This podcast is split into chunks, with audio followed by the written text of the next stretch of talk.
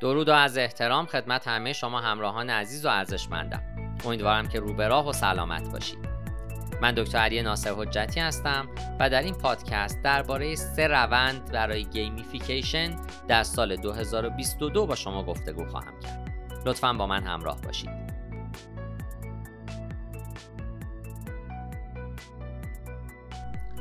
اپلیکیشن ها، سرویس ها و توسعه های gamification یا معادل فارسی اون بازی‌وارسازی چندین سال هست که در دسترس مصرف کننده ها و مکان های شغلی قرار داره اما تنها پس از سال 2010 بوده که واقعا تونسته موجی رو ایجاد بکنه.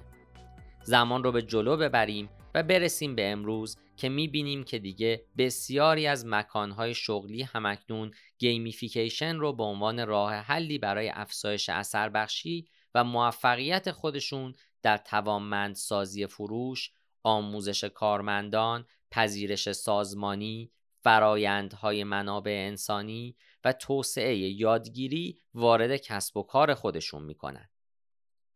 شیوع بیماری کووید 19 در سراسر جهان یک اثر پیوسته و گسترده بر تمامی صنایع مختلف گذاشت. حالا شرکت هایی که متکی به برهم کنش های رو در رو بودن در حال چرخش روی کرد و رویاوری به فرایندهای جدید درباره نحوه سر و کار داشتن با مخاطبان و کارمندان خودشون از راه دور هستند. الان بیشتر از هر زمان دیگه ای شرکت های زیرک نیاز به ابزارهای صحیح برای دسترسی هم به مشتری ها و هم به کارمندهای خودشون به صورت موثر دارند. بنابراین gamification چجوری وارد قضیه میشه در این پادکست من نگاهی به نحوه استفاده از gamification توسط شرکت ها در سال 2021 خواهم داشت و پیش بینی می کنم که اداره های به مراتب بیشتری ابتکارهای اینچنینی رو در سال 2022 گسترش خواهند داد. روند شماره یک gamification در رویدادهای دیجیتال در طول سال اخیر و همکنون همهگیری های کرونا بسیاری از شرکت ها را مجبور کرد تا رویکردهای دیجیتالی تری برای خودشون اتخاذ بکنند و در سرتاسر سر جهان عمده قرارها و مکالمات حضوری جای خودشون رو به ملاقات های آنلاین دادند. در صنعت جایی که رویدادهای فروش و حضوری نقش حیاتی دارند این امر یک چالش جدی رو ایجاد کرد. داده ها اعلام می‌کنن که این روند بازار قرار همچنان هم ماندگار باشه و چیزیه که کسب و کارهای بیشتری در آینده قرار هست اون رو اتخاذ کنن. با افزایش گسترده این رویدادهای مجازی در طی سال اخیر بسیاری از کارمندها و خریدارها ممکن هست از این ملاقاتهای مجازی خسته بشن. با این حال برنامه ریزهای رویدادها و رهبران بازاریابی بیشتر و بیشتر به gamification در رویدادهای مجازی روی آوردن تا مخاطبان خودشون رو همچنان درگیر نگه دارن. برای رویدادهای مجازی gamification می‌تونه کمک بکنه تا گذار راحت تری از حضور فیزیکی به حضور دیجیتالی داشته باشیم. همه اینها در حالیه که کارکنان شما رو هم با انگیزه تر نگه دارند. همچنین شما باید در خصوص ایجاد انگیزه لازم در کارمندان خودتون به صورت متقابل کمک خیلی زیادی بکنید. برخی انواع بازی های گوشی موبایل یک روش مؤثر برای درگیر نگه داشتن مخاطبان و علاقمند کردن اونها به یادگیری از ابتدا تا انتهاست.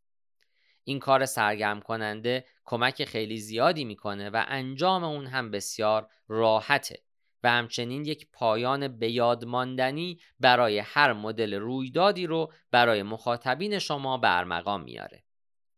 همچنین راه حل های gamification مجازی Unlimited Experiences شما رو قادر می‌کنه تا از پیش بینی درباره مخاطبان خودتون استفاده بکنید و در نتیجه براحتی می‌تونید داده های کارآمدی رو برای ایجاد تصمیم گیری های هوشمندانه به دست بیارید.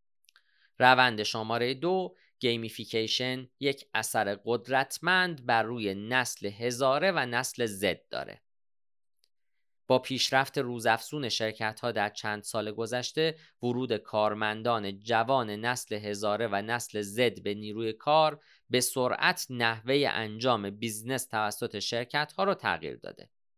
شرکت های هوشمند تشخیص میدن که نیاز به فناوری جدید، سیستم های دیجیتال و برنامه های کاربردی تلفن همراه در کسب و کارشون حیاتیه تا این دار و دسته نسل هزاره و نسل زد احساس انرژی، انگیزه و تعهد بیشتری پیدا کنند.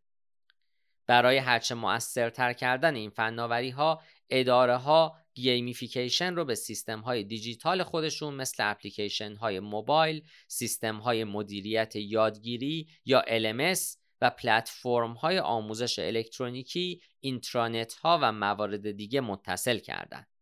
اپلیکیشن های گوشی های همراه رو به جهت راحتی و سادگی دسترسی به اطلاعات در اون به عنوان یک مثال در نظر بگیرید. Unlimited Experiences می‌تونه اپلیکیشن های گوشی های همراهی رو توسعه بده که gamification رو به کار می‌گیره. یکی از موارد استفاده قادر ساختن کاربران به تمرکز بر روی محتوای آموزشی از طریق دوزهای کمه که می‌تونن در یک قالب رقابتی از طریق سوالهای بی اهمیت که سپس می‌تونن بلادرنگ ارزیابی بشن و نسبت به دیگر کاربران مقایسه بشن تزریق بشه. راهی ساده و آسون برای مؤثر و جذاب نگه داشتن آموزش و یادگیری. روند شماره 3 پذیرش سازمانی از راه دور هنجار جدیده. gamification زمانی به عنوان یک تکریم جالب برای یک فرایند پذیرش سازمانی به حساب می اومد. با این وجود در طی سالهای اخیر در فرایندهای منابع انسانی بسیاری استانداردتر شده. امروزه که کارمندان بیشتری نسبت به هر زمان دیگه ای از راه دور کار می‌کنن این فرایند بیشک به سمت یک تحول دیجیتالی کامل پیش میره و همونطوری که دوباره داده ها ابراز می‌کنن این امر هنجار جدید خواهد بود. علاوه بر این داده ها حاکی از اون هستند که در سال اخیر مدیران استخدام کننده بیشتر و بیشتری به gamification به قصد ساده کردن و بهبود فرایند پذیرش سازمانی خودشون روی آوردن. بسیاری از شرکت ها از طریق استفاده از یک اپلیکیشن تلفن همراه gamification رو در جریان پذیرش سازمانی به کار گرفتن. این کار شرکت ها رو قادر می‌کنه که ارزش واقعی رو به رویه سازمانی خودشون اضافه بکنن در حالی که کارکنان جدید از همون لحظه ای که برای اولین بار برنامه آموزشی رو دانلود کردن و شروع به مشاهده اون می‌کنن در حال یادگیری و مشارکت هستند. پاسخ دادن به سوالات در یک بازی به سبک چیزهای بی اهمیت به چالش کشیدن همکاران و پیگیری عملکرد و رتبه های تیمی حس قوی حضور در جامعه و تعلق داشتن به محیط رو از همون روز اول تقویت می‌کنه. به علاوه در بخش منابع انسانی تمامی اطلاعات، آمار و مقیاس های کلیدی هر مدل استخدام جدید در هر زمانی از طریق استفاده از تجزیه و تحلیل قدرتمند اداره ما در دسترس خواهد بود. علاوه بر این استفاده از gamification برای بررسی استخدام های جدید بالقوه به همون اندازه یک ابزار موثره. نتیجه گیری نهایی این که ترند مشخصه.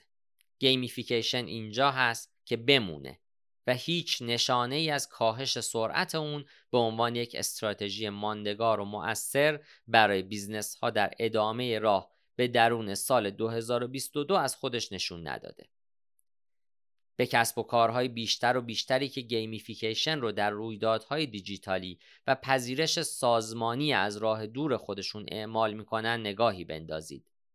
بازیوارسازی یا gamification برای اونها به عنوان ابزاری استفاده میشه تا کارمندان و مخاطبان خودشون رو که عاشق فناوری هستند درگیر نگه دارن.